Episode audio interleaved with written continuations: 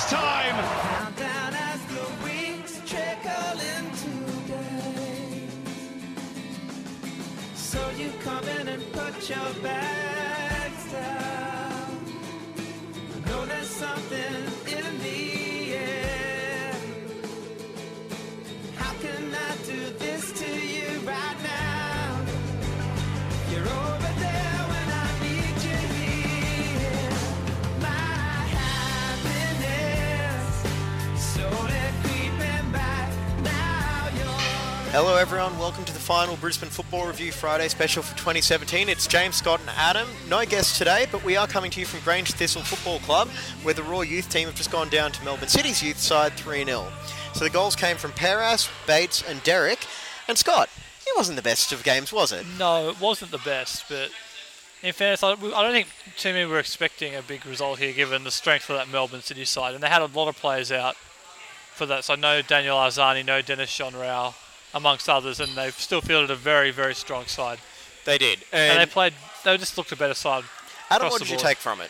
Look, it's uh, hard to get sort of too, uh, you know, too critical of a youth team because obviously per- performance as much as results. But look, it wasn't a great result, especially once the second goal went in. Um, it just it just sort of fell apart. It seems, you know, and yeah, it wasn't a great result. And sadly, that's the end of um, Brisbane Roar's campaign as Well, far as too.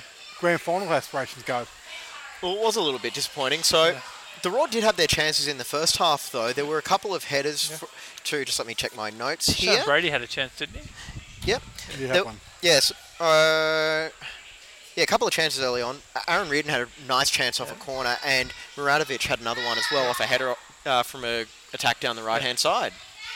So you know, obviously, it's a bit of a case of what if, but you bury one of one of those chances, and it might be a totally different story. Look, I think the probably the only positive you can probably take is that look, Shannon Brady did get 45 minutes in, Yep. and I think he will probably be looking further towards the senior team now after being off for almost four months. So Yep. So this is what John Aloisi had to say at this morning's press conference about the return of Shannon Brady. Shannon Brady was taken off the unavailable list with his injury. How's his rehab Yeah, going? he, he's going to play today, 45 minutes with the youth team. So it's good to have Shannon uh, back um, running around because I thought he had a really good pre-season. Uh, unfortunate, just the week leading up into the first game, he got injured. Uh, so it'll be good for him to, to get a good hit out today at 45 minutes and hopefully he does well and then we can start to include him with the, the first team. All good? Thanks, guys. Thanks, John. And I think ideally this is going to build him up with an eventual eye on a return to the first team, Yeah. which, as we know, is currently depleted with injury, so they could use another body. And given the Champions League qualifiers coming up, there's going to be a, a tremendous flow of games coming up. So there'll be plenty of opportunity for Shannon Brady and others to get some game time. In the But I coming think it's also as well. I think it's because of the injury, the injury of crisis at the senior levels. What it's probably impacted Absolutely on it is. on this youth Yep. team because you know you put you take out you put Rahmat Akbari and Daniel Leck into the Well, squad. just reading off the run yeah. sheet, players that have got like the black mark next to their name is not available. Rahmat Akbari. Uh, we keep going down. Nick D'Agostino's on this list. Joe Caletti's on this list. Dane Ingham, Daniel Leck, Emilio Martinez. I mean, yeah, all those guys would be uh, eligible to play in this team, but they're uh, required for the first team, which is actually a, it's a it's a good reason to not be successful at the youth league this year because it means your best players are progressing into the first team, which is what you want them to do. It's a bit of a blessing and a curse. Mm. I suppose, well, looking at some of the other guys that were coming out there, there were a lot of young players coming Yeah. through there. So obviously there was Scott's friend Oliver Duncan, Yes, my Uh, my friend who I've never met, but yep. who made who made what was it, a second half cameo in place of Shannon Brady. Yep. And he started off at left back, but really pushed forward a lot going Yeah. going through there. Yeah, I'm not sure he's a left back, but he did he did get forward and tried to combine quite well. It's just the game was they were like str- struggling in the game at that point anyway. By that stage, the Roar really Yeah. were pushing for it, weren't they? Yeah, yeah, they were. And look, even um, Bryce Bafford probably had a had a great chance one on one with um, James Leniov in the second half, and he's probably a little unlucky. And I think the keeper sort of did well smother it. So look, he's he was he was pretty good as well. And he then he's also obviously his contract as well in the scholarship program. So look, he's one you may see in the seniors as well.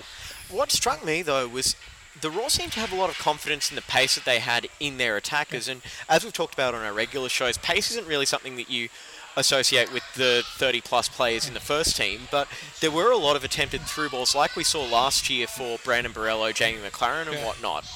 It looks like it, that's the sort of style that they're working towards. Obviously, they because of the way the senior squad's set up, I think it, it does is different. But I think I think that's the way that they're trying to you know teach these young guys how to play their football, which I think is positive signs.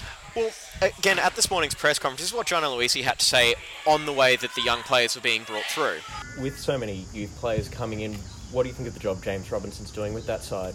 Oh, look, it's the whole club in general. You know, we've uh, we've had uh, Akbari, uh, Connor O'Toole, uh, Leck train with us now, uh, Adam Sawyer, uh, Dane Ingham trained with the first team now for about a year and a half, two years. So it's something that it doesn't happen overnight. We know that.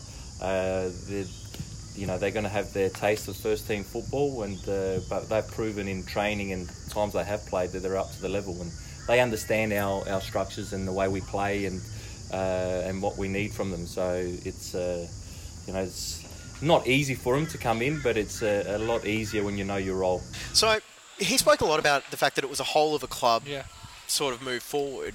What do you think, Scott? I think it's, it's right. I mean, there's been a lot of young players with the first team this year in training for various reasons, both required and also just to get them in and around the side. I think that's it is a good way to do it. It's a way of it. He talked about the experienced players providing the experience and letting the encouraging the younger players to express themselves, which I think is absolutely right. You're seeing a lot of young players come through into the A League, and not all of them have that confidence to do, to do what they would normally do in the in the youth league.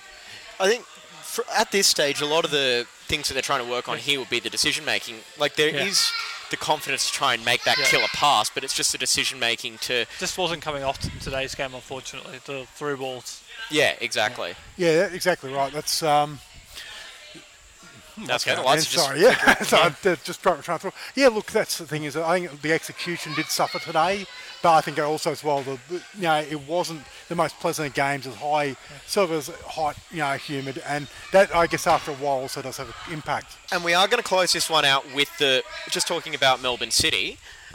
We'll see were quite good in this game. We'll see we talked about them missing a number of players, Arzani, Genreau, um, Nathaniel Atkins, who's done really well in the A League in the past couple of weeks. But there's a lot of really good players in this side who've carried that, t- who've been a part of the Melbourne City youth side for a while now.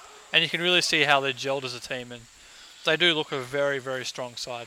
especially in the central midfield. Yeah, look, and I I think even despite without, you know, Denis Genreau normally, um, he normally sort of anchors that, that midfield.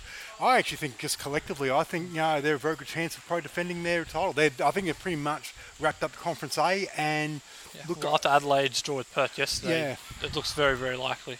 That's right. So obviously, it wasn't the result we were hoping for for the Roar, but on to bigger and better things tomorrow against Adelaide United for the A League side. The W League are in action t- very late tonight as we're recording. We should also say all of it. It'd be good to see all of our young players. The, youth, the Royal Youth team playing tomorrow in Adelaide as well. It'd be good. Because that's where a lot of them will be playing. Yeah. Yes, uh, as mentioned this morning, Rahmat Akbari appears to be in line for his Yeah. first start. So I think Daniel we will and Brenton Speed. as well. Pardon? And Daniel Leck will be on the bench again as well. That's right. So we and Brenton Speed will be very excited to see Ramadak Bari. So it'll be good. So Scott, Adam, thank you, Yeah, Good to see you again, James, Adam. and everyone have a very happy new year. We'll be back Wednesday for our regular show. This has been the Brisbane Football Review.